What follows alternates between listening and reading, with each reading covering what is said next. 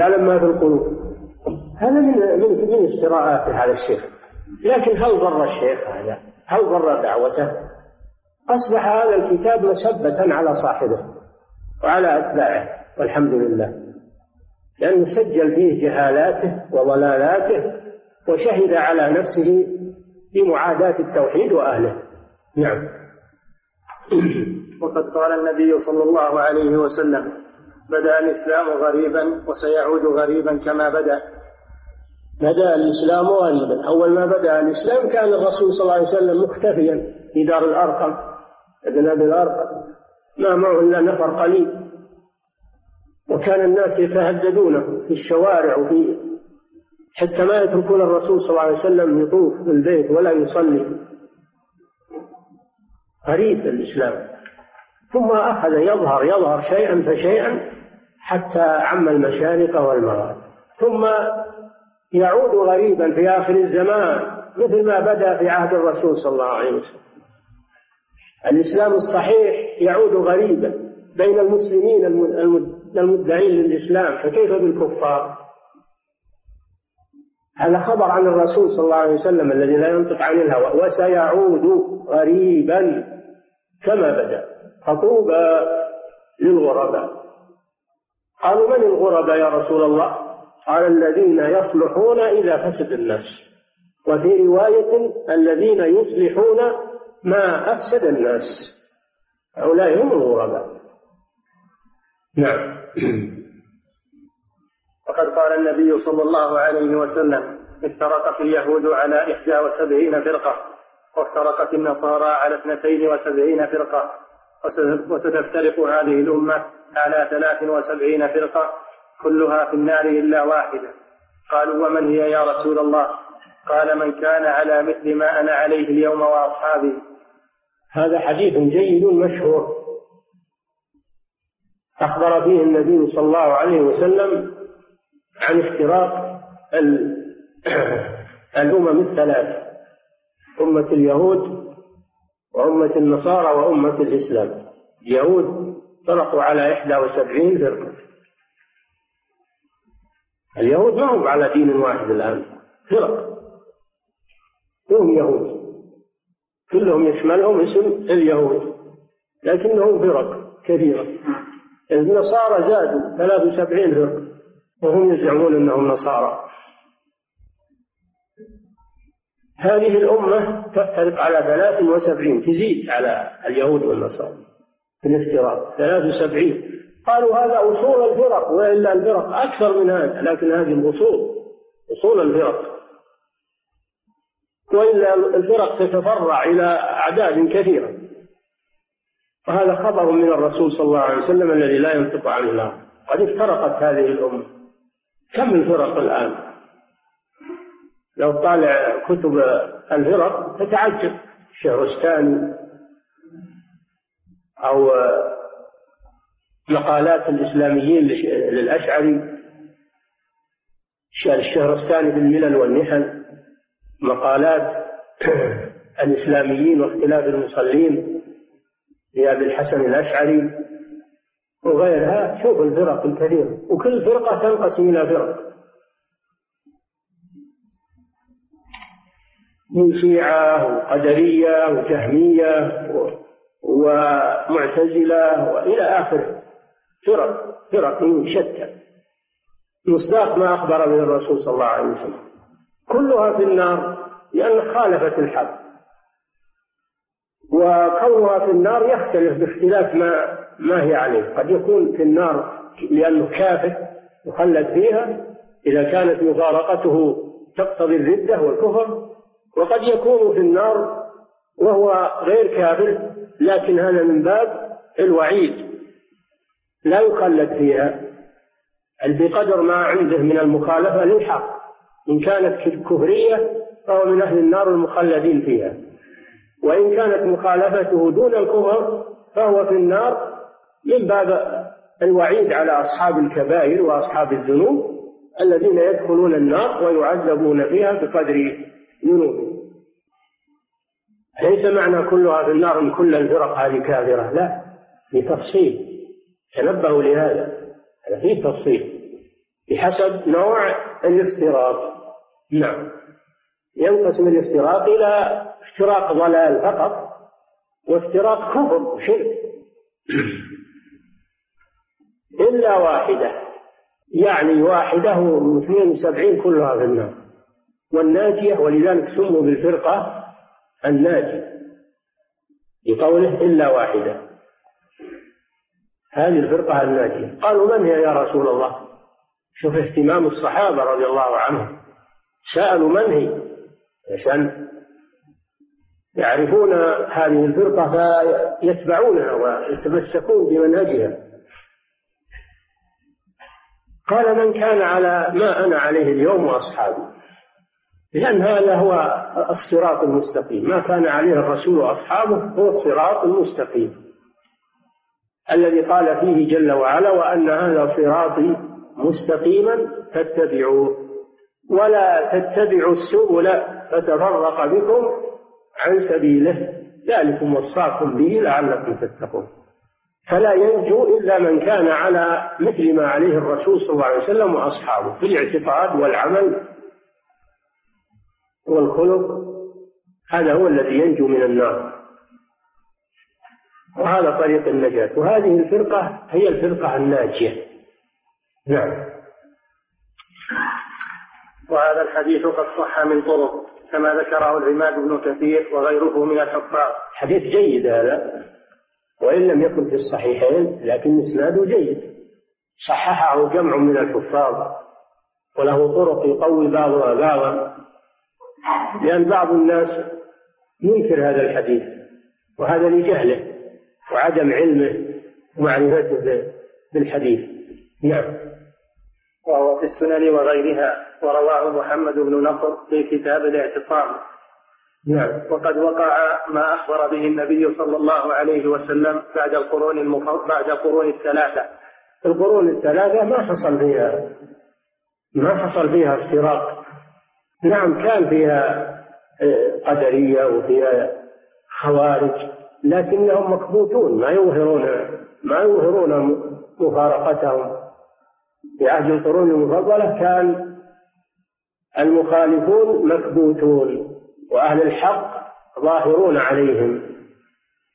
فلما انقضت القرون الثلاثة حينئذ ظهر الشر وجهرت الفرق بضلالها وشرها. كما قال صلى الله عليه وسلم خير القرون قرني ثم الذين يلونهم ثم الذين يلونهم. قال الراوي لا أدري ذكر بعد قرن قرنين أو ثلاثة. ثم إنه تخلف بعدهم خلوق يقولون ما لا يفعلون ويفعلون ما لا يؤمرون.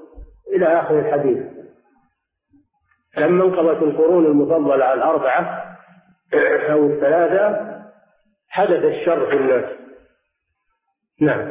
حصل ظهرت الفرق على مذاهبها وأصولها. نعم.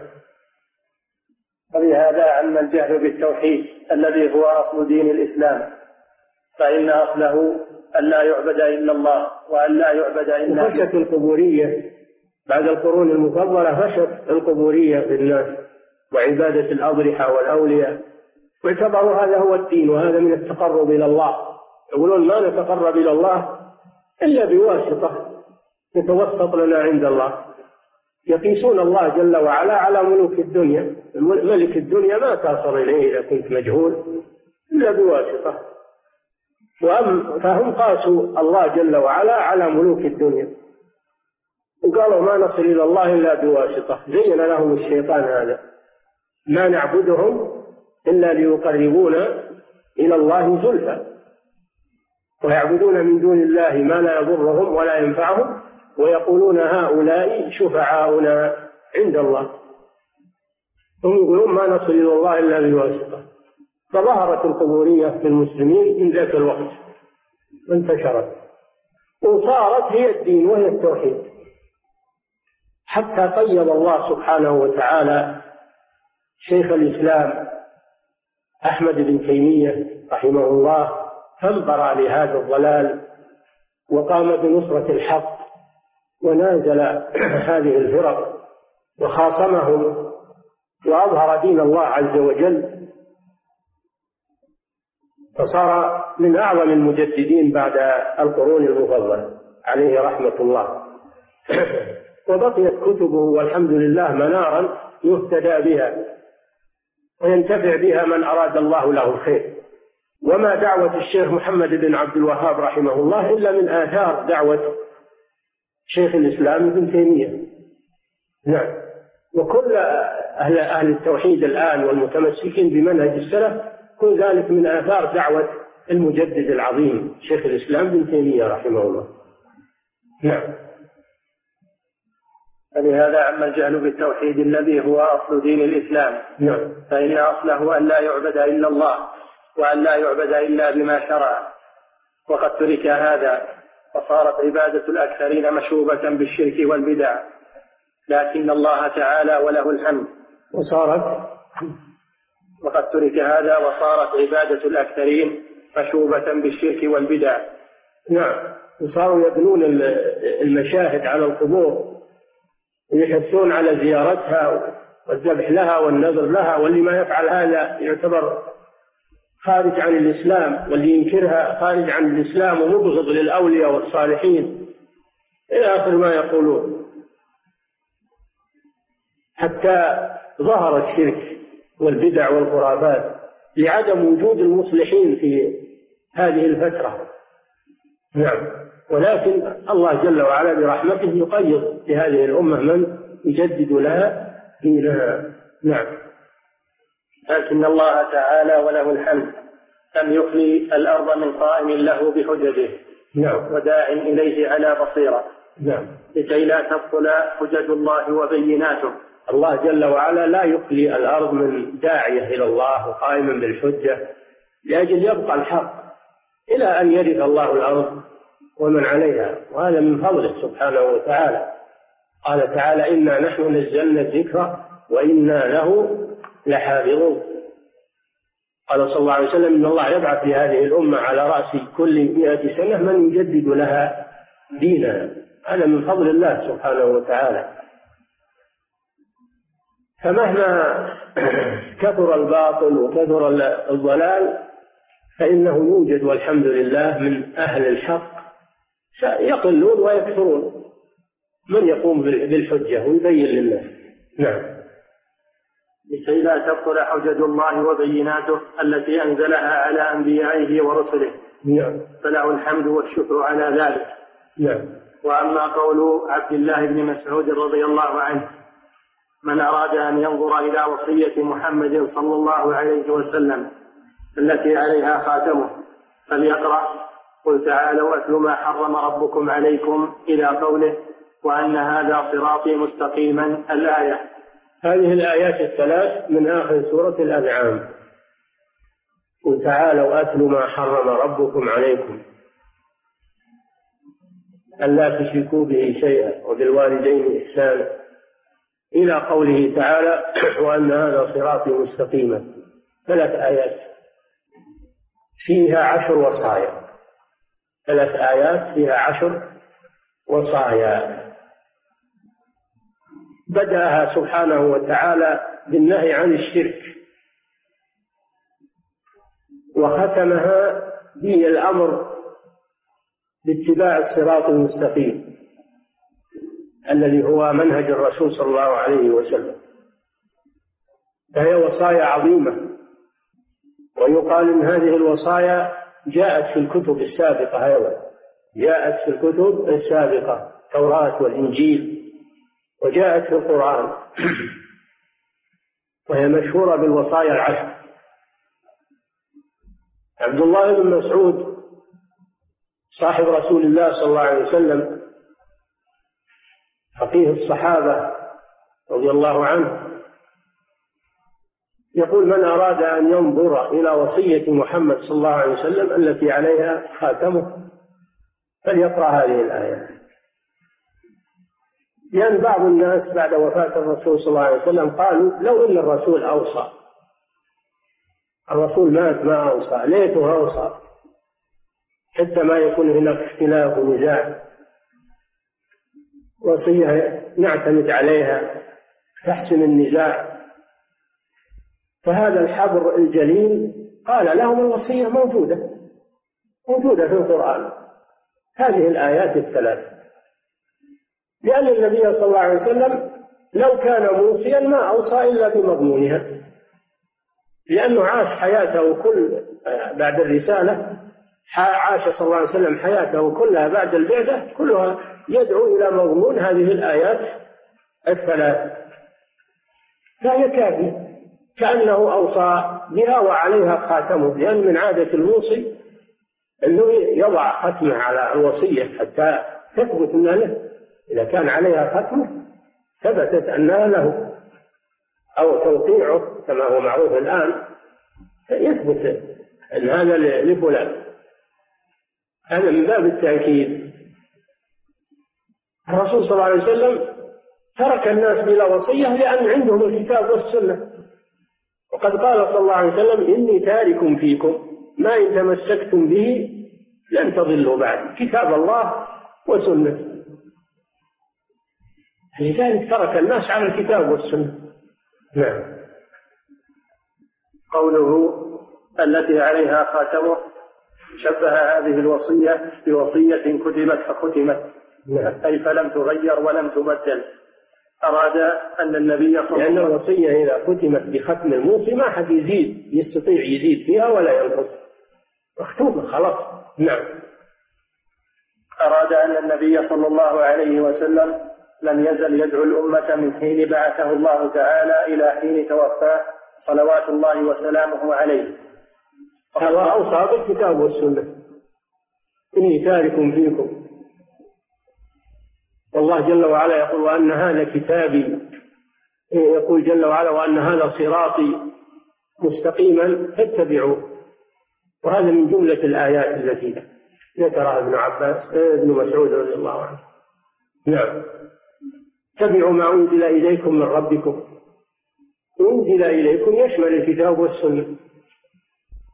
السنة منزلة من الله سبحانه وتعالى. فالذي يريد النجاة يتبع الكتاب والسنة.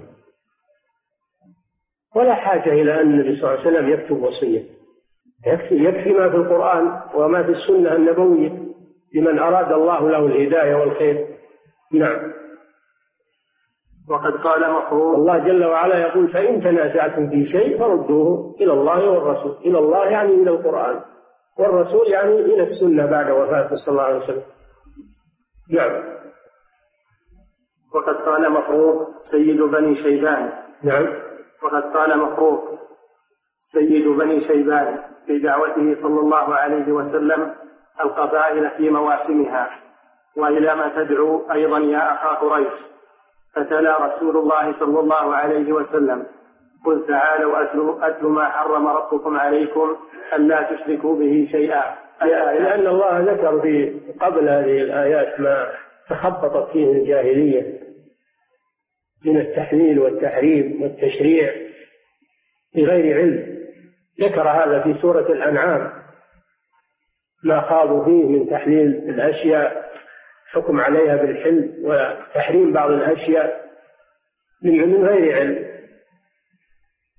فالله جل وعلا قال لنبيه قل تعالوا أقبلوا إلي. أتل ما حرم ربكم عليه. أقرأه. ما هو الإنسان يحلل ويحرم من عند نفسه. وإنما يحلل ما أحله الله ويحرم ما حرمه الله. هذا هو هو المسلم الحقيقي. نعم. وقد تضمنت هذه الآيات المحكمات أمرا ونهيا. نعم كلها أمر ونهي. أمر بالتوحيد ونهي عن الشرك. أمر بالعدل ونهي عن الجور. نعم. وقد تضمنت هذه الآيات المحكمات أمرا ونهيا كما قال تعالى عن خليله إبراهيم عليه السلام إذ قال له ربه أسلم قال أسلمت لرب العالمين ووصى بها إبراهيم بنيه ويعقوب يا بني إن الله اصطفى لكم الدين فلا تموتن إلا وأنتم مسلمون. الآيات فإبراهيم ويعقوب وصيا ذريتهما بالتوحيد إن الله اصطفى لكم الدين فلا تموتن إلا وأنتم مسلمون. فكذلك محمد صلى الله عليه وسلم أوصى بالتوحيد. نعم. قوله وعن معاذ بن جبل رضي الله عنه قال كنت رديف النبي صلى الله عليه وسلم على حمار فقال لي يا معاذ أتدري ما حق الله على العباد وما حق العباد على الله؟ فساقه المصنف رحمه الله تعالى هنا في تضمنه معنى الآيات التي تقدمت. هذا حديث معاذ رضي الله عنه معاذ بن جبل. قال كنت رديف النبي صلى الله عليه وسلم على حمار راكب مع النبي صلى الله عليه وسلم على حمار. لأنه يجوز الإرداف على الدابة إذا كانت تطيق ذلك. وهذا يدل على فضل معاذ رضي الله عنه حيث كان رديف سيد الخلق محمد صلى الله عليه وسلم. وفيه تواضع الرسول صلى الله عليه وسلم. حيث إنه سيد البشر ويركب حمار ويردف عليه يردف معه صاحبه.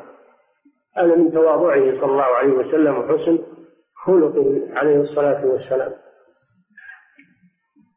فقال يا معاذ أشوف الدعوة إلى الله؟ دعوة إلى الله عز وجل. فالعالم يدعو إلى الله. الأفراد والجماعات. يستغل الفرص أتدري ما حق الله على العباد؟ وما حق العباد على الله؟ قلت الله ورسوله أعلم. الرسول أراد أن يعلمه. لكنه أراد أن يعلمه عن طريق السؤال والجواب لأن هذا أوقع في النفس. هذا أوقع مما لو قال له يا معاذ حق الله على العباد أن يعبدوه ولا يشركوا وحق العباد على الله أن لا يعبد بدون سؤال هذا لا بأس لكن كونه يسأله أولا لأجل أن يستثير ذاكرته ويستحضر ذهنه يكون هذا أوقع. فهذا فيه تعليم عن طريق السؤال والجواب.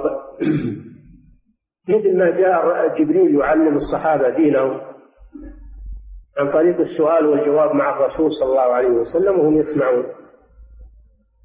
فهذه طريقة جيدة طريقة السؤال والجواب.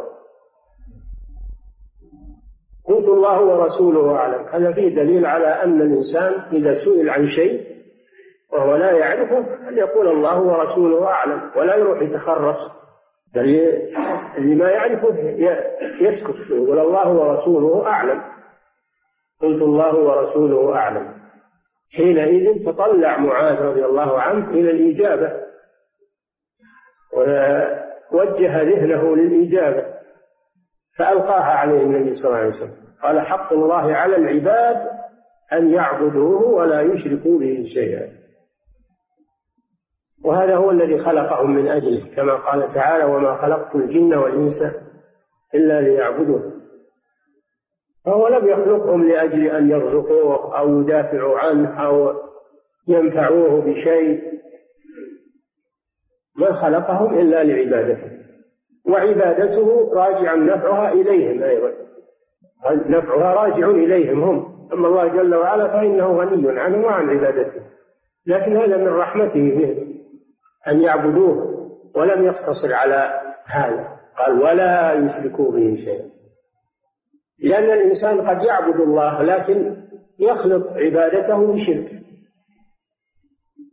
وحينئذ لا تصح العبادة حتى تخلص من الشرك.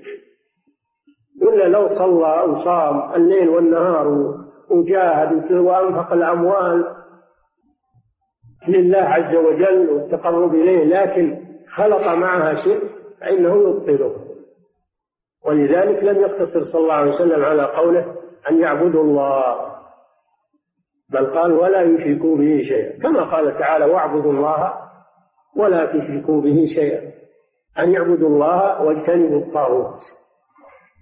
فلا بد مع عبادة الله من ترك الشرك لأن الشرك إذا دخل العبادة أبطلها وأفسدها.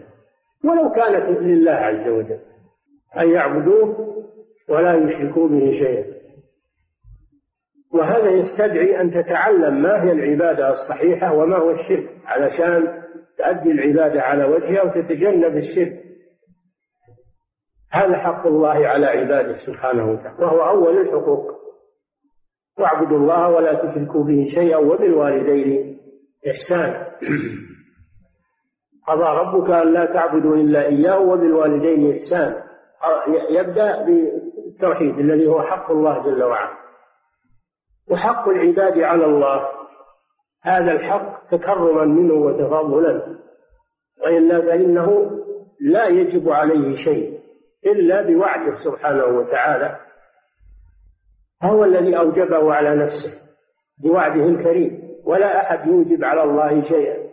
حقهم عليه الذي تفضل به وأوجبه على نفسه سبحانه وتعالى. ولم يوجبه عليه أحد. خلاف المعتزلة فإنهم يقولون يجب على الله كذا وكذا.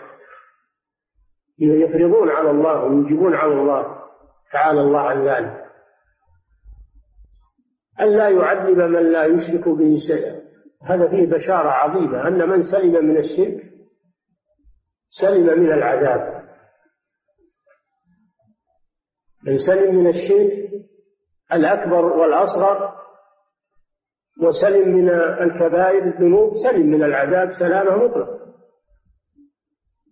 ومن سلم من الشرك ولكن عنده شيء من المعاصي والكبائر فهذا يسلم من العذاب المؤبد وقد يعذب بذنوبه لكن يسلم من الخلود في النار. ويؤول أمره إلى دخول الجنة أن لا يعذب من لا يشرك به شيئا فالشرك لا يغفر وأما ما دونه من الذنوب فإنه محل المشيئة. إن الله لا يغفر أن يشرك به ويغفر ما دون ذلك لمن يشاء. نعم. ساقه المصنف رحمه الله تعالى هنا بتضمنه معنى الآيات التي تقدمت. نعم لأن الآيات التي تقدمت فيها الأمر بالتوحيد والنهي عن الشرك وهذا الحديث فيه ذلك. فيه الأمر بالتوحيد والنهي عن الشرك. أن يعبدوه ولا يشركوا به شيئا. نعم. وذلك قوله فإن حق الله على العباد أن يعبدوه ولا يشركوا به شيئا. قال العلامة ابن القيم رحمه الله تعالى حق الإله عبادة بالأمر لا بهوى النفوس فذاك للشيطان. من غير إشراك به شيئا هما سبب النجاة فحبذ السببان.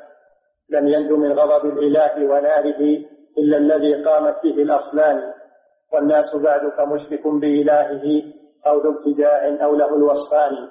هذه أبيات عظيمة تتضمن علما غزيرا حق الإله عبادة أن يعبدوه هذا ما أقول من قوله أن يعبدوه. بالأمر يعني بالشرع لأن العبادة توقيفية.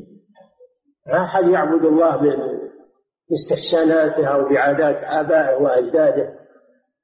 لا يعبد الله إلا بما شرع.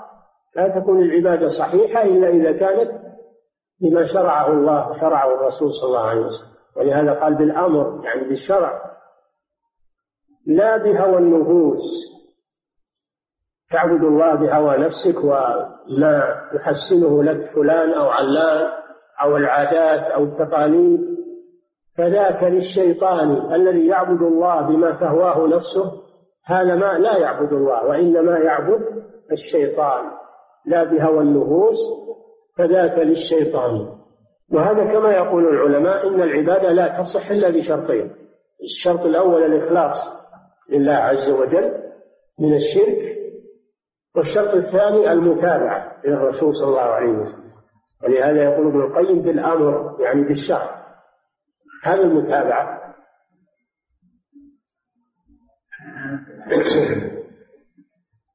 من غير إشراك به شيئا هما. عبادة الله من غير إشراك هما سبب النجاة من غير إشراك. فحبذا السببان لم ينج من غضب الإله وناره إلا الذي قامت به الأصلان. ما يسلم من النار إلا الذي عبد الله مخلصا له الدين واتبع الرسول صلى الله عليه وسلم. هذول الأصلان في العبادة. لا تصح العبادة إلا بهذين الأصلين الإخلاص لله والمتابعة للرسول صلى الله عليه وسلم. والناس بعد أي بعد هذا البيان وهذا والناس بعد فمشرك بإلهه ما عنده إخلاص. مشرك. أو ابتداع ما هو مشرك لكنه ابتداع لا يعبد الله بما شرع الرسول صلى الله عليه وسلم وإنما يعبد الله بغير ما شرعه الرسول صلى الله عليه وسلم. وهذا أصحاب البدع. أو يعني واحد عنده شرك أو واحد عنده بدعة. اللي عنده شرك هذا لم يأخذ الأصل الأول وهو الإخلاص. والذي عنده بدعة لم يأخذ الأصل الثاني الذي هو المتابعة. أو ابتداع والناس بعدها مشرك بإلهه أو ابتداع نعم؟ أو له الوصفان. يعني يجتمع فيه أنه مشرك وأنه مبتدع. والعياذ بالله. فأهل الضلال ثلاث أقسام إما مشرك وهذا رأس البلاء وإما مبتدع في الدين وهذا بلاء خطير وعظيم. وإما جامع بين الأمرين والعياذ بالله شرك وبدعة ولا حول ولا قوة إلا بالله. هذه الأبيات فيها علوم غزيرة من علوم العقيدة والتوحيد. نعم. فمن صرف شيئا من العبادة التي هي حقه سبحانه لا يستحقها أحد سواه لغيره كالدعاء والاستعانة. فقد آمن بالطاغوت وأشرك بالله وكفر. هذا الأصل الأول. نعم. قوله وحق العباد على الله ألا يعذب من لا يشرك به شيئا. من لا يشرك به شيئا. ليس على الله حق واجب بالعقل كما تزعم المعتزلة. لكن هو سبحانه حق ذلك على نفسه. هو الذي أوجب ذلك على نفسه سبحانه وتعالى. لم يوجبه عليه أحد. وجزاؤه للعباد على طاعاتهم وعلى وإدخالهم الجنة هذا تفضل منه سبحانه وتعالى. وإنما الطاعات والعبادات سبب فقط وليست ثمنا للجنة. الجنة ما ما تثمن أبدا. وأيضا أعمال العباد لو حوسبوا على النعم ما قابلت نعم الله سبحانه وتعالى. لكنه يكرمهم ويدخلهم الجنة تفضلا منه سبحانه وتعالى. وإلا عباداتهم مهما بلغت لا تقابل نعم الله جل وعلا عليهم نعم. لكنه سبحانه أحق ذلك على نفسه تفضلا وإحسانا على الموحد. ولهذا يقول صلى الله عليه وسلم لن يدخل أحدكم الجنة بعمله. لأن عمل الإنسان مهما بلغ ما يقابل أقل نعمة من نعم الله عليه. قالوا ولا أنت يا رسول الله؟ مع أنه أكمل الخلق عبادة. قال ولا أنا إلا أن يتغمدني الله برحمة منه وفضل. أما قوله تعالى ادخلوا الجنة بما كنتم تعملون فالباء هنا سببية أي بسبب ما كنتم تعملون. وليست الباء باء العوض كما تقول اشتريت القلم بريال بريال هذه باء عوضية الباء بريال يعني عوض. فالباء في الآية ليست باء العوض وإنما هي باء السبب بما كنتم تعملون أي بسبب ما كنتم تعملون. نعم. تفضلا وإحسانا على الموحدين المخلصين الذين لم يلتفتوا في إراداتهم ومهماتهم ورغباتهم ورهباتهم إلى أحد سواه ولم يتقربوا بما يقولونه ويعملونه من الطاعات إلا إليه وحده. والله أعلم. نعم.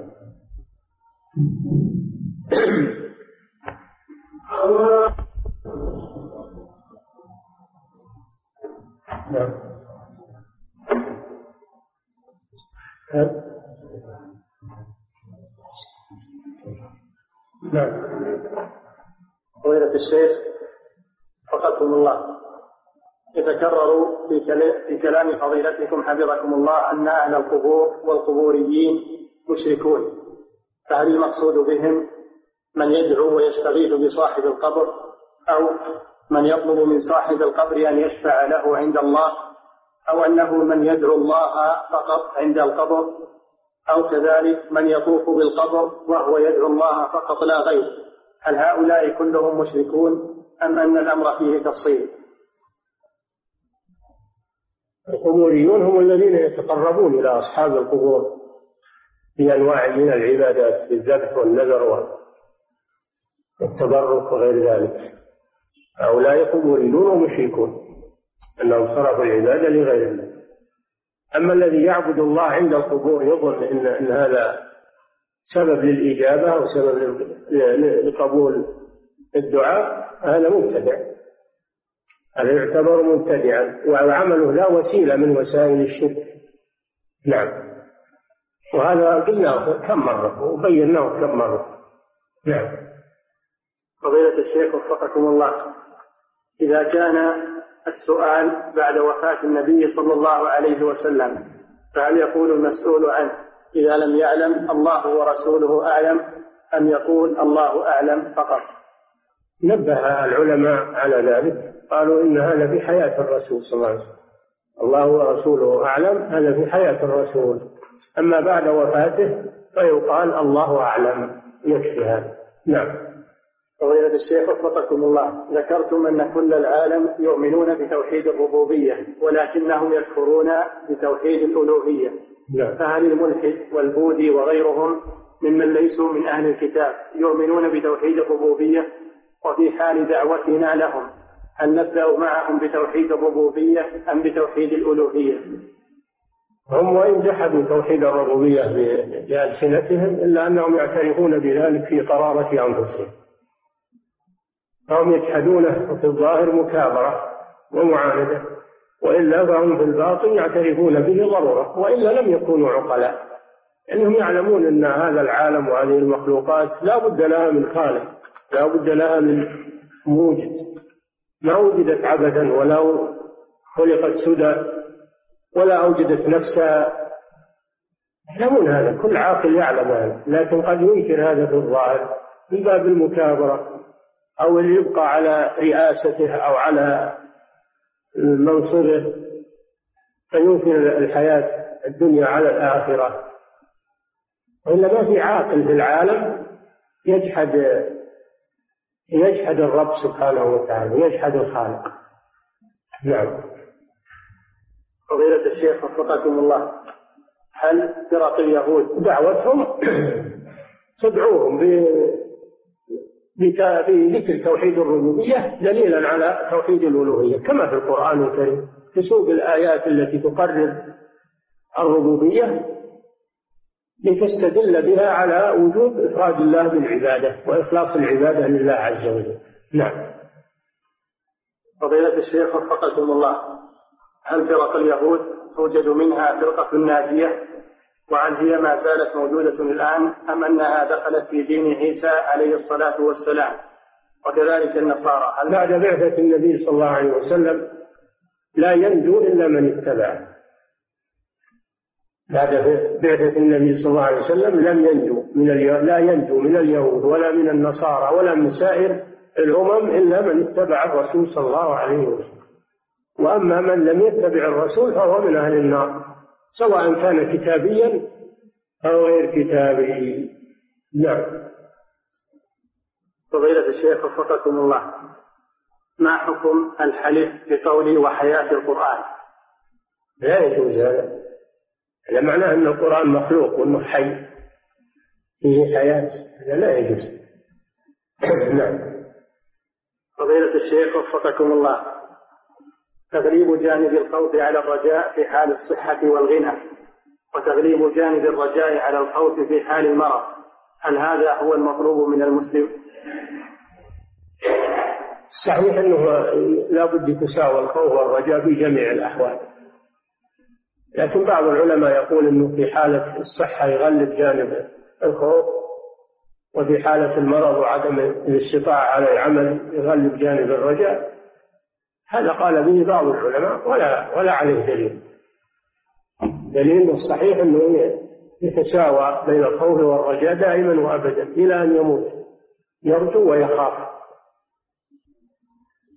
ولهذا لما سئل بعض الصحابة وهو في سياق الموت كيف تجده؟ قال أرجو رحمة ربي وأخاف من ذنوبي. أرجو رحمة ربي وأخاف من ذنوبي.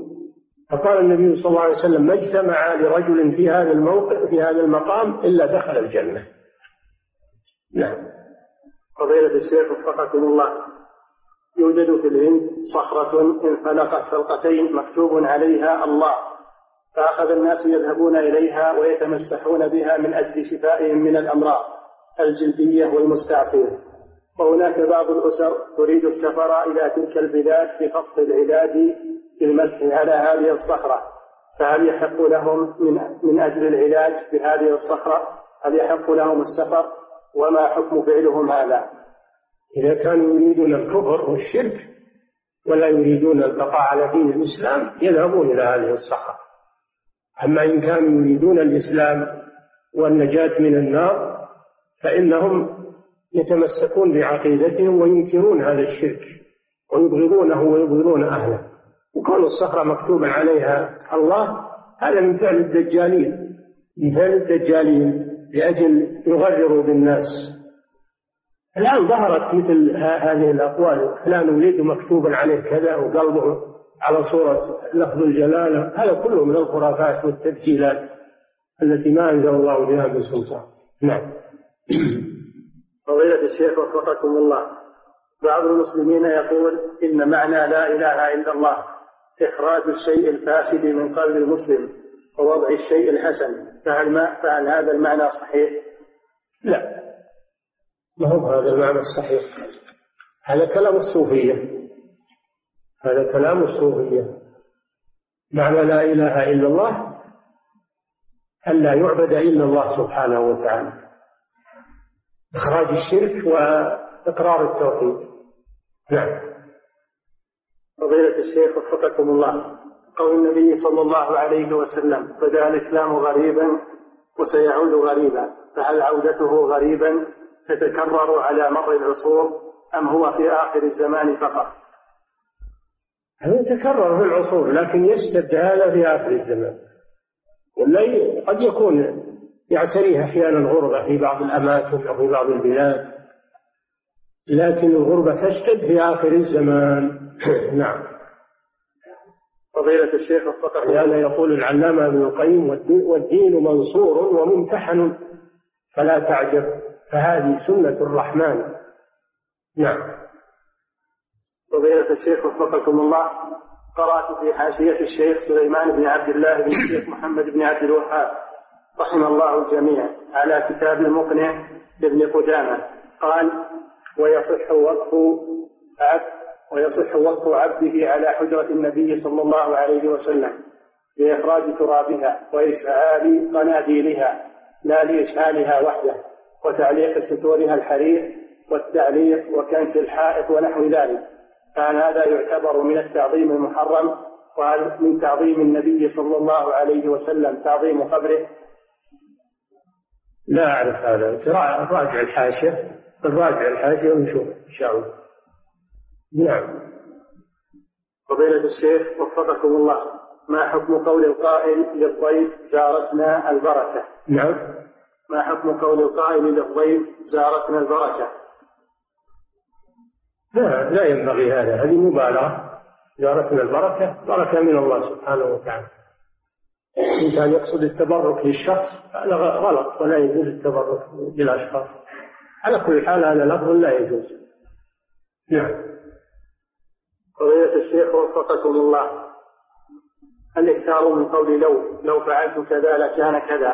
فهل هذا من الشرك الأصغر والاعتراض على القضاء والقدر؟ هذا نهى عنه الرسول صلى الله عليه وسلم. ولا تعجزن.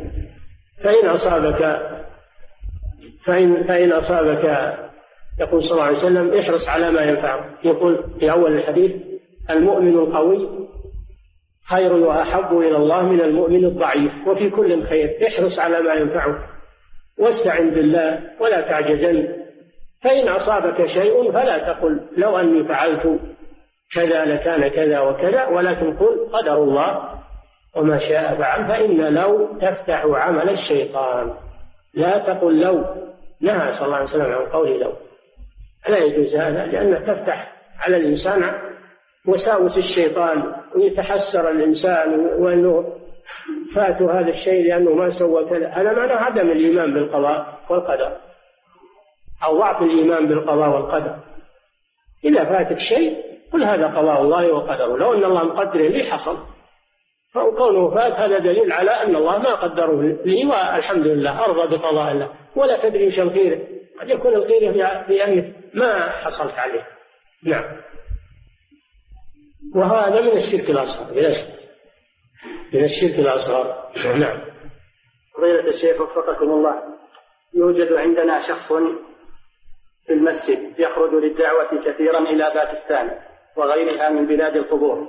وإذا تكلم أحد في مسجدنا عن التوحيد يقوم ولا يجلس بل يخرج من المسجد. وإذا غاب الإمام يصلي هو بدلا عنه.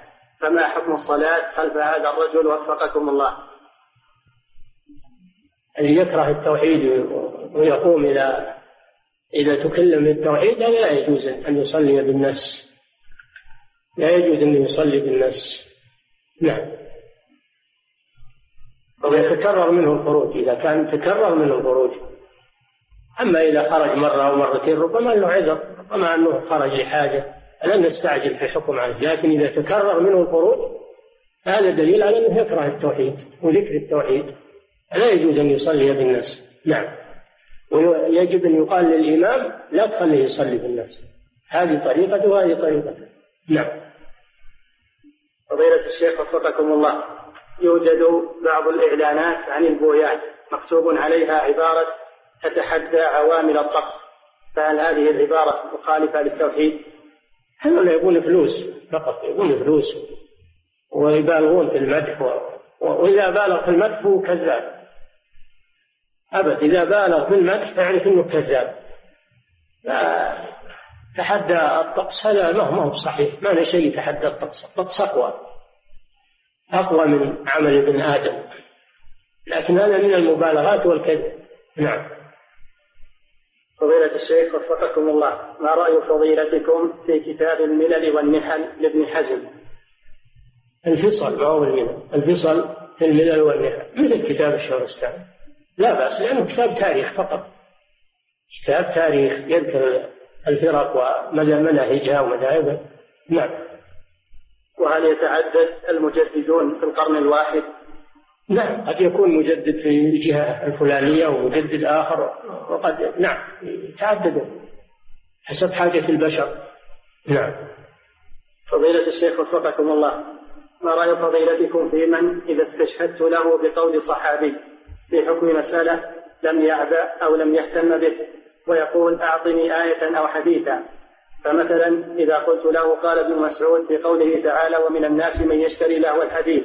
فبعضهم يقول هذا قول صحابي ولم يبين الرسول صلى الله عليه وسلم في هذا الآية تفسيرا. فما رأي فضيلتكم في من يقول هذا القول؟ نحن كررنا لكم عدة مرات أصول التفسير. قلنا كلام الله يفسر أول شيء بكلام الله. فإن لم يوجد يفسر بسنة رسول الله صلى الله عليه وسلم. فإن لم يوجد يفسر بقول الصحابي. يفسر بقول الصحابي. فقول الصحابي حجة. لأنه أخذ عن الرسول صلى الله عليه وسلم. تفسير ابن مسعود حجة. وإذا جبت آية أو حديث هذا أبلغ ما في شك. لكن إذا كان ما في آية ولا حديث يكفي كلام الصحابي. لكن هذا يريد ترويج الأغاني والمزامير ويلتمس المخارج والعلم. ما قصده الحق والله أعلم. نعم. فضيلة الشيخ وفقكم الله.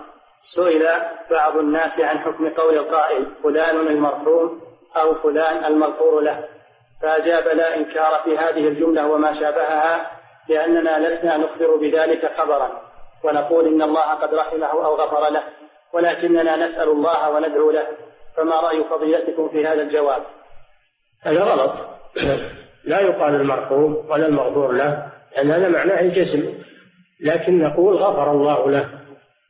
أو رحمه الله هذا هذا الذي يقال.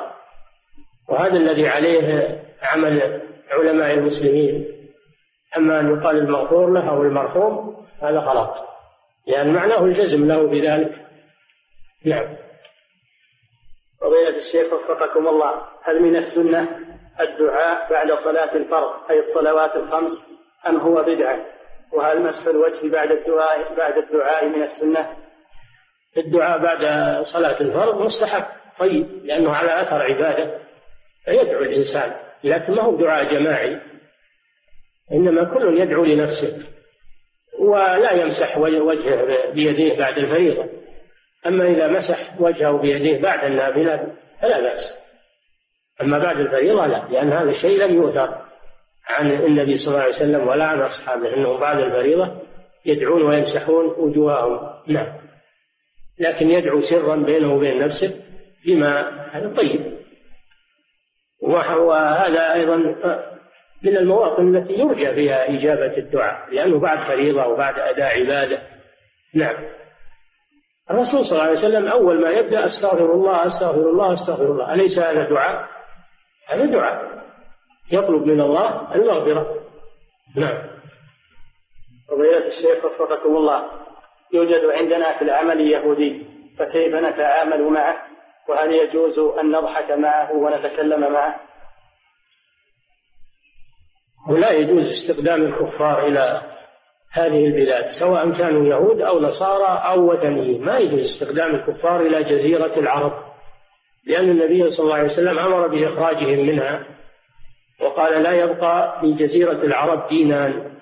لا يجوز يجب أن يسفر هذا يجب أنه يسفر ومن استخدم عليه أن يتقي الله يسفر ولا يبقيه في بلاد التوحيد وبلاد المسلمين. أما التعامل معه بأمور الدنيا بأمور فلا فلا بأس. تعامل الرسول تعامل مع اليهود وتعامل التعامل معه في الأمور المباحة وأمور الدنيا ما في بأس البيع والشراء. نعم. ولكن لا يبدأ بالسلام. ولا يظهر السرور له. أن هذا معناه إقراره على ما هو عليه. نعم. لكن لا لا يجار عليه أو يظلم. ما يجوز الظلم حتى ولا في حق الكفار. ما يظلم ولا يجار عليه. نعم. فضيلة الشيخ وفقكم الله هل يجوز شراء الذهب بالشيك المصدق أو ببطاقة الصراف؟ لا. الذهب بالذهب يدا بيد والفضة بالفضة يدا بيد. وإذا اختلفت الأجناس بيع ذهب بفضة أو بنقود ورقيق جاز التفاضل ولكن يجب التقابل فإذا اختلفت هذه الأجناس فبيعوا كيف شئتم إذا كان يدا بيد. والشيك هذا سند مجرد سند ما هو بنقود مجرد سند. والسند ما يقوم مقام النقود منه مجرد وثيقة فقط. ثم أيضا النقود التي في الشيك غائبة ما هي حاضرة في مكان بعيد مكان آخر. فلا يحصل قول الرسول صلى الله عليه وسلم يدا بيد؟ نعم.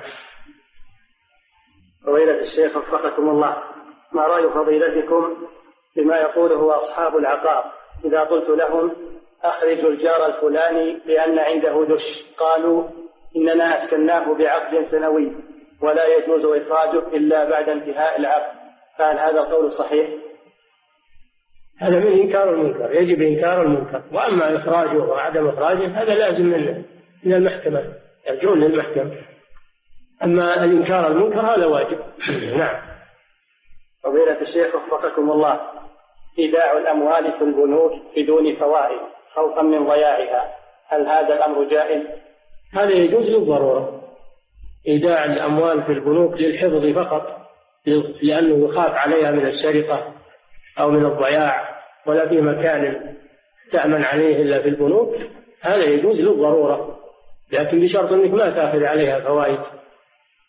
ولا تأخذ عليها عوائد تعود عليك وإنما تكتفي بأخذ مال المودع فقط. فقد سمعنا أنهم يحتالون أصحاب البنوك يحتالون على إعطاء شيء من الفوائد يهدون لك هدية يهدون لك بخور يهدون لك أشياء كتب يهدون لك هذا ما يجوز هذا احتيال على الربا فلا يجوز هذا. نعم.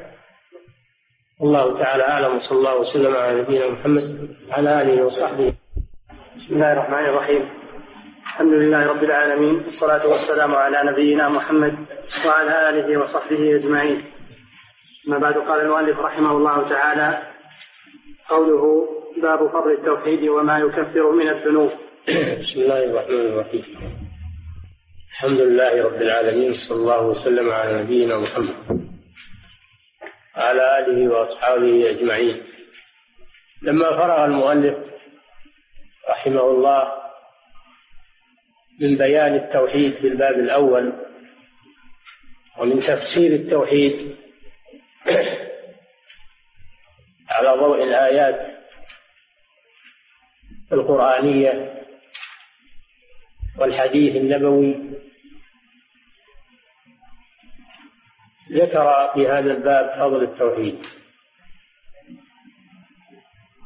والترتيب بين هذين البابين ذكر التوحيد أولا تعريفه ثم ذكر فضله هذا من أبدع ما يكون.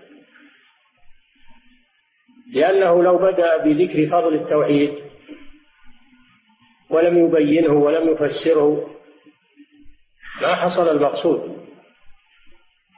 فلا بد أن تبين الشيء أولا ثم بعد ذلك تذكر فضله. فإذا أردت مثلا أن تمدح الإسلام تبين فضائل الإسلام فلا بد أن تبين الإسلام أولا ما هو الإسلام ثم تذكر فضائله وهكذا. إذا أردت أن تبين فضل التوحيد فلا بد أن تبين معنى التوحيد وما هو التوحيد أولا ثم تبين فضله. لأنه إذا لم يحصل معرفة الشيء فلا فائدة لذكر فضائله بدون معرفة حقيقته. وفضل التوحيد معناه ثوابه وأجره. وما يكفر من الذنوب أي وبيان ما يكفره التوحيد من الذنوب. ما يكفر من الذنوب بسبب التوحيد. لأن الله سبحانه وتعالى يقول إن الله لا يغفر أن يشرك به ويغفر ما دون ذلك لمن يشاء. فمن سلم من الشرك فإن وعنده ذنوب دون الشرك ولو كانت كبائر فإنها تحت المشيئة. إن شاء الله غفرها وإن شاء عذب صاحبها ثم يدخله الجنة بعد ذلك. فالتوحيد يكفر الله به الذنوب التي دون الشرك ولو عذب بها فإنه لا يخلد في النار بل يخرج منها وهذا فضل التوحيد. إما أن يسلم من النار نهائيا وإما أن يسلم من الخلود فيها. هذا في فضل التوحيد. أما المشرك والعياذ بالله فإنه لا طمع له في الجنة. حرم الله عليه الجنة. ومأواه النار لا طمع له من الخروج منها. هذا هو المشرك. فقارن بين فضل التوحيد وبين خطر الشرك. ترى العجب العجاب. ألا ألا يحق ألا يحق لعلم هذا فضله أن يعتنى به وأن يدرس وأن يعرف تعرف تفاصيله حتى يكون الإنسان من أهله وحتى يحوز على هذه الفضائل العظيمة. فالتوحيد جدير بالعناية لأنه هو الأصل ولأنه هو أساس السلامة من عذاب الله سبحانه وتعالى والنجاة من النار. نعم. وقوله وما يكفر من الذنوب ما مصدرية ليست موصولة. ما مصدرية تفسر وما بعدها بمصدر. فيكون التقدير وتكفيره وتكفيره الذنوب. فيسبك مصدر من ما وما دخلت عليه أو من أن وما دخلت عليه. فيقال باب فضل التوحيد وتكفيره الذنوب نعم. قوله باب فضل التوحيد وما يكفر من الذنوب. الباب في اللغة هو المدخل إلى الشيء. الباب في اللغة هو المدخل إلى الشيء. ويكون حسيا كمدخل البيت ومدخل المسجد ويكون معنويا كباب من العلم. سمي بابا لأنه يدخل منه إلى العلم. هذا باب معنوي. والمؤلفات تشتمل على أبو على كتب وعلى أبواب وعلى فصول وعلى مسائل لأن هذا أسهل في طلب العلم أن يفصل بهذا التفصيل. فيقال مثلا في كتاب الصلاة باب الطهارة مثلا. فالكتاب يشتمل على أبواب والأبواب تشتمل على فصول والفصول تشتمل على مسائل. هذه طريقة التأليف في العلم. الحاصل أن الباب في العلم هو المدخل المعنوي إلى ما بعده من أنواع التفاصيل المذكورة فيه. نعم. قوله وما يكفر من الذنوب. ما مصدرية أي وتكفيره الذنوب. يعني ليست موصولة إنما هي مصدرية. تؤول هي وما بعدها بمصدر. نعم. ويجوز أن تكون موصولة والعائد محذوف. ويجوز أن تكون ما موصولة والذي بمعنى والذي يكفر هذه صلة. والعائد وهو الضمير محذوف والذي يكفره هو تقديره هو. نعم. وهو فاعل محذوف نعم. ويجوز أن تكون موصولة والعائد محذوف أي والذي يكفره من الذنوب. والذي يكفره من الذنوب. يكفره هو. نعم. والمراد لأن لأن يكفره فعل يحتاج إلى فاعل. نعم. والمراد بالتوحيد توحيد العبادة وهو المراد بالتوحيد هنا توحيد الألوهية ليس توحيد الربوبية لأن توحيد الربوبية لا يكفر الذنوب ولا يخرج من الكفر وإنما الذي يكفر الذنوب ويخرج من الكفر ويوجب دخول الجنة هو توحيد الألوهية وهو الذي بعث الله به الرسل وأنزل به الكتب. توحيد الألوهية وهو توحيد العبادة. أما توحيد الربوبية الاقتصار عليه وحده لا يحصل به المقصود لأن المشركين مقرون به والكفار مقرون به لأنه مركوز في الفطر. والرسل ما جاءت تدعو إلى توحيد الربوبية. إنما جاءت تدعو إلى توحيد الألوهية. وهذا هو المقصود من التوحيد. نعم. والمراد بالتوحيد توحيد العبادة وهو إفراد الله تعالى بأنواع العبادة الباطنة والظاهرة. توحيد العبادة هو إفراد الله جل وعلا بأنواع العبادة الظاهرة على اللسان والجوارح والباطنة في القلوب من النيات والمقاصد. والخشوع والرغبة والرهبة والمحبة والإنابة. العبادة تكون على القلب تكون على اللسان تكون على الجوارح في الصلاة والجهاد في سبيل الله والمشي في طاعة الله. هذه على الجوارح. نعم. كالدعاء والذبح والنذر وغير ذلك. الدعاء هذا عبادة باللسان ينطق بها. والذبح هذا عبادة بالفعل عبادة فعلية. نعم ولا بد في العبادة القولية والفعلية من اعتقاد القلب من اعتقاد القلب ونية القلب والإخلاص لله في ذلك. نعم. كالدعاء والذبح والنذر وغير ذلك. والنذر كذلك النذر النذر يكون قوليا إذا تلفظ به وهو فعلي وهو أن ينفذ أن ينفذ النذر ويوفي به. هذا فعلي. نعم. كما قال تعالى فادعوا الله مخلصين له الدين ولو كره الكافرون. فادعوا الله. هذا أمر من الله جل وعلا بالدعاء.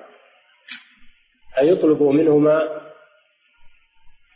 منه حوائجكم وما تحتاجون إليه. لأمر دينكم ودنياكم اطلبوا منه كل الحوائج. وهو غني كريم سبحانه وتعالى. وأكثروا من الدعاء أيضا. فإن الله يحب ذلك. يحب أن يكثر العبد من الدعاء والطلبات. الله لا يتبرم سبحانه وتعالى. كل ما دعوته زدت عنده محبة وإقبالا منه سبحانه وتعالى. وقال ربكم ادعوني أستجب لكم. وفي هذه الآية فادعوا الله مخلصين له الدين بهذا الشرط. مخلصين هذا فيه نفي الشرك. له الدين سمى الدعاء دينا سمى الدعاء دينا. كما سماه في الآية الأخرى عبادة.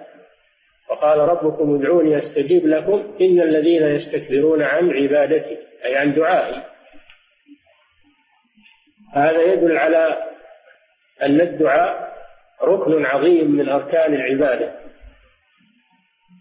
وأنه يطلق عليه العبادة من باب المبالغة في الاهتمام به كما قال صلى الله عليه وسلم الحج عرفة.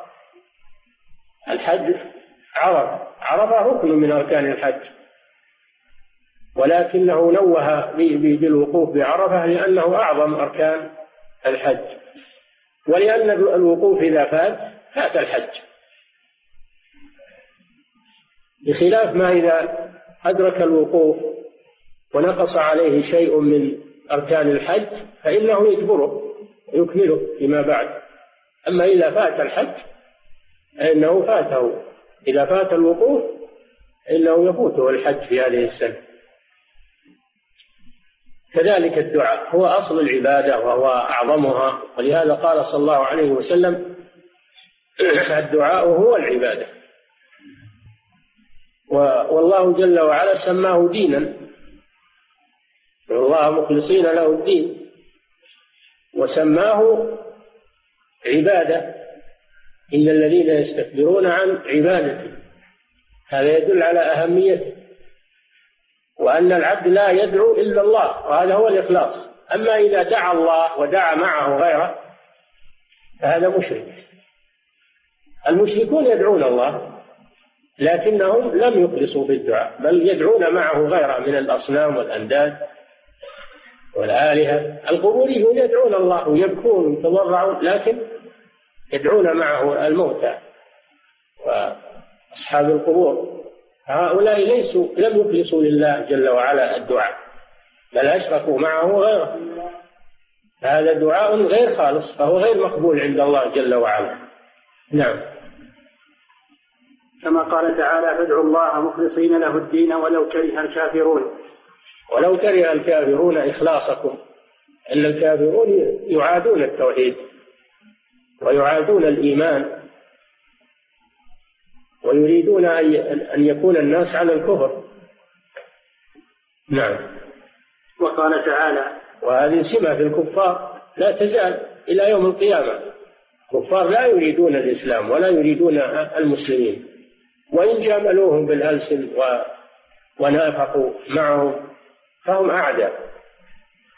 ولا يجوز الاغترار بهم. أو بنفاقهم أو بخداعهم بل يجب أن يكون المسلمون على حذر من منهم دائما وأبدا. فهم يكرهونهم ويكرهون دينهم.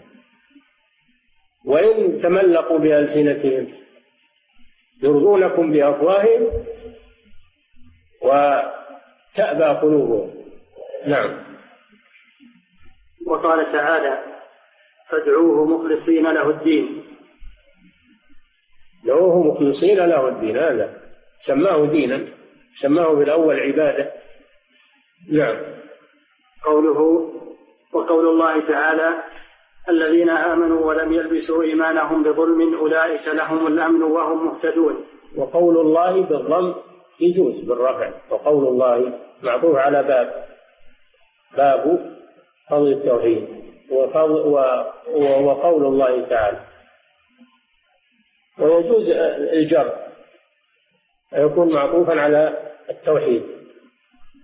التوحيد مجرور بالإضافة فيكون باب فضل التوحيد وقول الله أي وباب قول الله تعالى. نعم. وقول الله تعالى الذين آمنوا ولم يلبسوا إيمانهم بظلم أولئك لهم الأمن وهم مهتدون. الأمن ضد الخوف. الأمن ضد الخوف. وهذه الآية من جملة ما ذكره الله عن إبراهيم عليه الصلاة والسلام ومحاجته لقومه.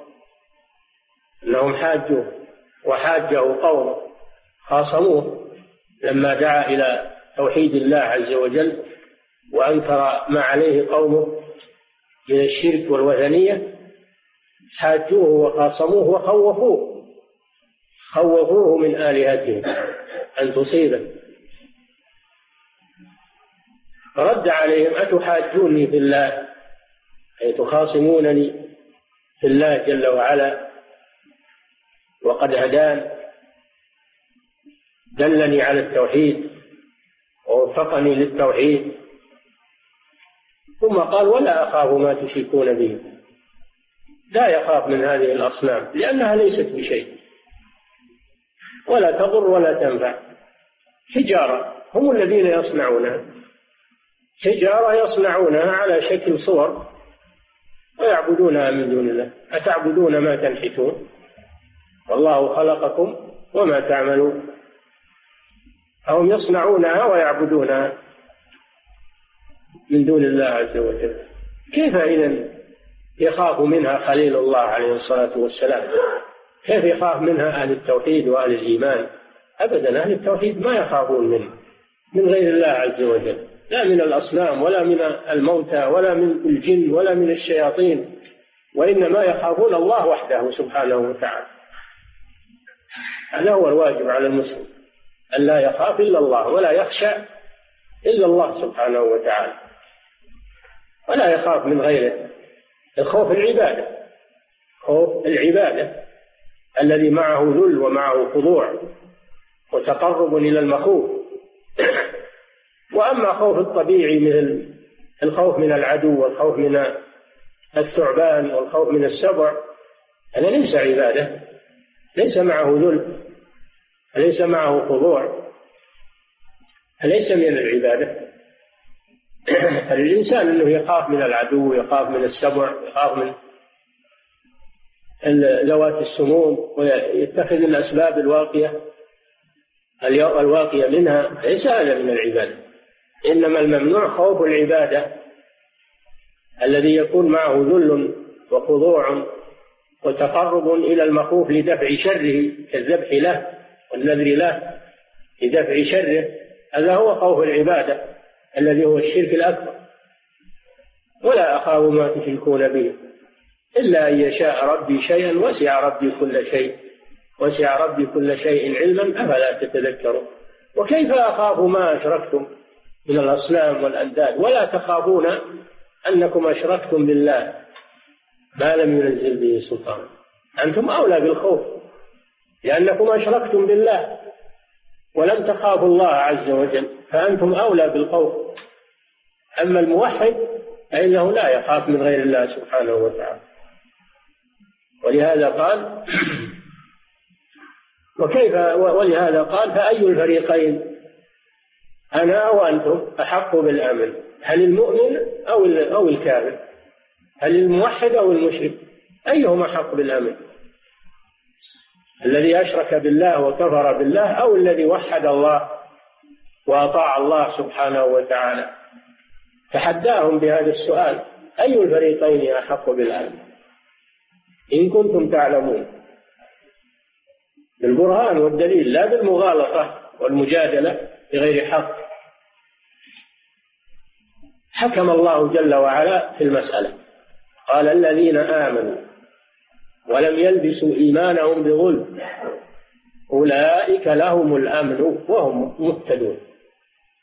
فلا يحصل الأمن إلا لأهل التوحيد. وأما أهل الشرك فليس لهم أمن مطلقا. ليس لهم أمن مطلقا. والعياذ بالله. الذين آمنوا ولم يلبسوا إيمانهم أي توحيدهم بظلم أي بشرك. المراد بالظلم هنا الشرك. لأن الصحابة لما سمعوا هذه الآية ولم يلبسوا إيمانهم بظلم شك أشكل ذلك عليهم جدا.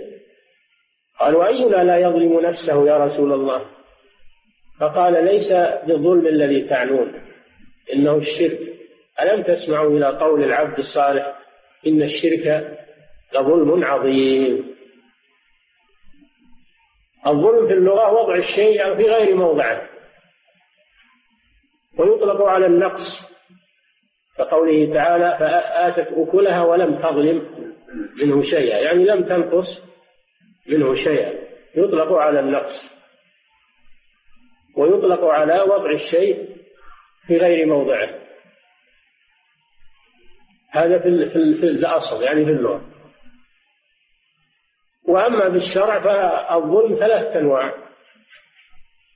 النوع الأول وهو أعظمه ظلم الشرك لأنه وضع للعبادة في غير موضعها وهذا أعظم الظلم. فالمشركون أعظم ظلما لأنهم وضعوا العبادة في غير موضعها ولأنهم تنقصوا حق الله سبحانه وتعالى ومن معاني الظلم النقص أيضا. النوع الثاني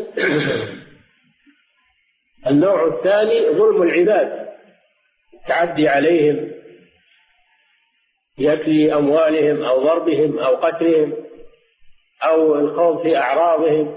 ظلم العباد بعضهم لبعض وهذا خطير جدا. فإن حقوق العباد لا تسقط إلا إذا سمحوا عنها.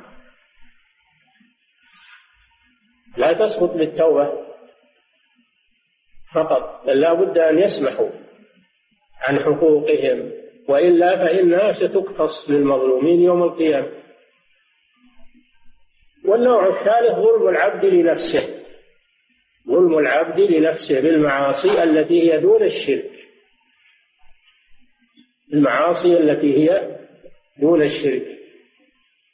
هذا ظلم العبد لنفسه لأنه وضعها في غير موضعها اللائق حيث عرضها لغضب الله سبحانه وتعالى ووضعها في غير موضعها اللائق بها وأهمل رعايتها وهو مسترعا عليها أو ظلمها ظلم نفسه.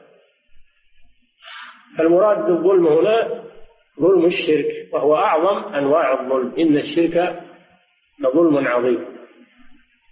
وقوله جل وعلا الذين آمنوا يعني وحدوا الله عز وجل. وأخلصوا له العبادة ولم يخلطوا يلبسوا يعني يخلطوا إيمانهم بظلم أي بشرك. فمن خلط عبادته بشرك بطلت قال تعالى ولو أشركوا لحبط عنهم ما كانوا يعملون. الشرك يحبط الأعمال ويبطلها. أولئك لهم الأمن. وهو السلامة المطلقة من المخاوف. فالمؤمنون لا خوف عليهم ولا هم يحزنون. فالمؤمن له الأمن والمشرك له الخوف. فإن كان المؤمن مخلصا في توحيده ولم يحصل منه شيء من المعاصي له الأمن المطلق الذي لا خوف معه. أمن مطلق لا خوف معه. وإن كان موحدا لكن عنده شيء من المعاصي فهذا له مطلق الأمن. مطلق الأمن وليس له الأمن المطلق. له مطلق الأمن لأنه لأنه معرض للوعيد ومعرض للعذاب ولكنه يأمن من من الخلود في النار والبقاء فيها. فمعه مطلق الأمن. وأما النوع الأول وهو الذي أخلص العبادة وسلم من الذنوب فهذا له الأمن المطلق الذي ليس معه خوف. وأما المشرك فله الخوف المطلق الذي ليس معه أمن. إذا الأقسام ثلاث أمن مطلق وهذا لأهل التوحيد الذين سلموا من الذنوب والمعاصي. النوع الثاني خوف مطلق وهو لأهل الشرك والكفر ليس معه أمن النوع الثالث أمن معه خوف. أمن معه خوف وهو مطلق الأمن وهذا لعصاة الموحدين. عصاة الموحدين معهم أمن مطلق. وهم مهتدون يعني في الدنيا. في الدنيا يكونون على هدى لأنهم يعبدون الله عز وجل على بصيرة. لا على جهل وضلال وبدع وخرافات فهم مهتدون. وأما في الآخرة فلهم الأمن. إما الأمن المطلق وإما مطلق الأمن. فهذا فيه فضل التوحيد وأنه يحصل به الأمن يوم القيامة. بخلاف المشرك فإن ليس له أمنا أبدا ليس له أمن أبدا في الآخرة وهو في الدنيا على غير هدى. في الدنيا على غير هدى وفي الآخرة ليس له أمن. هذا هو الخسار والعياذ بالله. نعم. وقول الله تعالى الذين آمنوا ولم يلبسوا إيمانهم بظلم أولئك لهم الأمن وهم مهتدون. عرفنا معنى الآية هذه وهي آية عظيمة. نعم. وفيها فضل التوحيد وأنه يحصل به الأمن للموحدين. إما الأمن المطلق وإما مطلق الأمن نعم. واللبس الخلق. اللبس هو الخلق. لبس الشيء ولا تلبسوا الحق بالباطل. يعني لا تلبسوا الحق بالباطل وتخلطوا بينهما. الهدى والضلال والكفر والتوحيد وهذا خلط والعياذ بالله. والمراد بالظلم هنا الشرك الأكبر. نعم. بما ثبت في حديث ابن مسعود وغيره مرفوعا إنما هو الشرك. لما خاف الصحابة من هذه الآية قالوا أينا لم يظلم نفسه؟ فهموا أن المراد مطلق الظلم ويدخل فيه ظلم العبد لنفسه. فبين لهم صلى الله عليه وسلم أن المراد بالظلم هنا الشرك الأكبر. وذكر لهم قول لقمان عليه السلام لابنه إن الشرك لظلم عظيم. فالشرك هو أعظم الظلم. نعم. إنما هو الشرك. ألم تسمع؟ وهذا من تفسير النبي صلى الله عليه وسلم. إذا جاء التفسير من النبي صلى الله عليه وسلم وجب الأخذ به وعدم الالتفات إلى غيره لأن الرسول صلى الله عليه وسلم هو المبين لكتاب الله عز وجل. نعم. فهذا من تفسير القرآن بالسنة. وكذلك تفسيره بالقرآن لأن الرسول صلى الله عليه وسلم أحال إلى الآية الأخرى. فهذا تفسير للآية بالقرآن وتفسير لها بسنة الرسول صلى الله عليه وسلم. نعم. إنما هو الشرك ألم تسمعوا إلى قول العبد الصالح؟ يعني لقمان. نعم. إن الشرك لظلم عظيم. نعم. أراد أن من لم يجتنب الشرك لم يحصل له أمن ولا اهتداء بالكلية. لا لا لا أمن في الآخرة ولا اهتداء في الدنيا بالكلية. الكافر والمشرك لا يحصل لهما أمن ولا هداية مطلقة خلاف المؤمنين فلهم الأمن إما الأمن التام وإما الأمن الناقص بحسب إيمانهم في الآخرة. وأما في الدنيا فهم على هدى. لأنهم يتبعون ما أنزل الله عز وجل. نعم. وأما من سلم منه فيحصل له من الأمن والاهتداء بحسب مقامه في الإسلام والإيمان. أما من سلم من الشرك فله من الأمن والاهتداء بحسب مقامه. قد يحصل له الأمن المطلق الذي ليس معه خوف وقد يحصل له مطلق الأمن وهو الأمن الذي معه وعيد. وذلك في حق عصاة الموحدين. نعم. فلا يحصل الأمن التام والاهتداء التام إلا لمن إلا لمن لم يلقى الله بكبيرة مصرا عليها. نعم من تاب من الذنوب ومات وهو ليس عنده ذنوب. هذا له الأمن المطلق التام. نعم. وأما إن كان للموحد ذنوب لم يتب منها. هذا القسم الثاني. نعم. حصل له من الأمن والاهتداء بحسب توحيده نعم. وفاته منه بقدر معصيته. هذا هو العلم الدقيق والفقه الدقيق في كتاب الله عز وجل. نعم. كما قال الله تعالى ثم أورثنا الكتاب الذين اصطفينا من عبادنا فمنهم ظالم لنفسه ومنهم مقتصد ومنهم سابق بالخيرات بإذن الله. نعم. كما قال تعالى ثم أورثنا الكتاب الذين المراد بالكتاب القرآن. لأن من قبلهم عندهم كتب.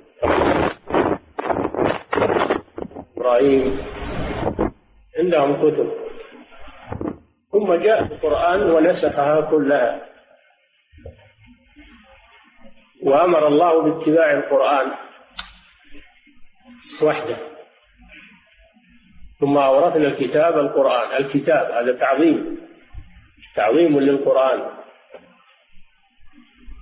الذين اصطفينا أي اخترنا من عبادنا وهم هذه الأمة أمة محمد صلى الله عليه وسلم. اختار الله وهذا ثناء على أمة محمد صلى الله عليه وسلم. وأن الله اختارهم لحمل هذا الكتاب ووراثته. الذين اصطفينا من عبادنا. ثم قسمهم إلى ثلاثة أقسام. القسم الأول ظالم لنفسه وهو الموحد العاصي. الموحد العاصي هذا ظالم لنفسه. ومنهم مقتصد وهو الذي فعل الواجبات وترك المحرمات فاقتصر على ذلك. فعل الواجبات لم يترك منها شيئا. وتجنب المحرمات. فلم يغش منها شيئا؟ وهؤلاء هم الأبرار. هؤلاء هم الأبرار.